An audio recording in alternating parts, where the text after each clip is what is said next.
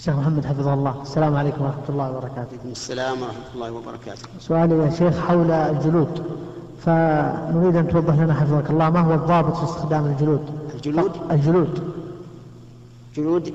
اي نعم. جلود ايش؟ جلود الحيوانات بصفة عامة يا شيخ. إيه؟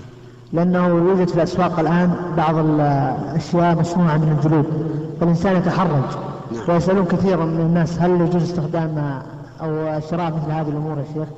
فنريد أن توضح لنا حفظك الله ما هو الضابط في استخدامه. من المعلوم أن الجلود الموجودة في السوق هي جلود مدبوغة، جلود مدبوغة، والجلود المدبوغة عند كثير من العلماء طاهرة، حتى وإن كانت من حيوان النجس فهي طاهرة، والصحيح أنها ليست بطاهرة إذا كانت من حيوان نجس، لأن نجس العين لا يطهر ولو غسل بماء البحر.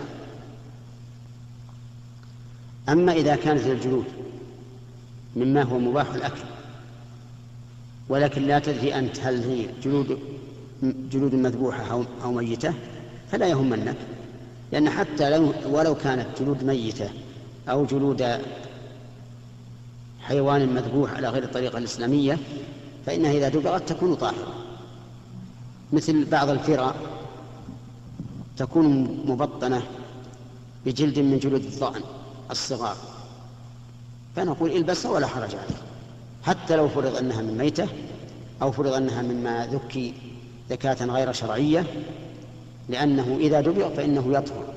قال النبي عليه الصلاة والسلام: أيما إهاب دبغ فقد طهر. ومر بشاة يجرونها لميمونة، فقال: هل أخذتم إهابها؟ قالوا: يا رسول الله إنها ميتة. قال: إذا دبغ الإهاب فقد طهر. نعم.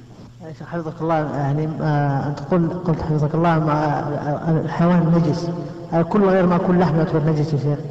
إيه نعم، كل ما لا يؤكل فهو نجس. إيه نعم. أما في الحياة ففيه تفصيل.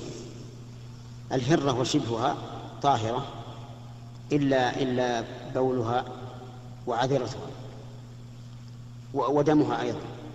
وأما السباع التي ليست مما يطوف علينا ويكثر تبدوها علينا فهي نجسة. نعم.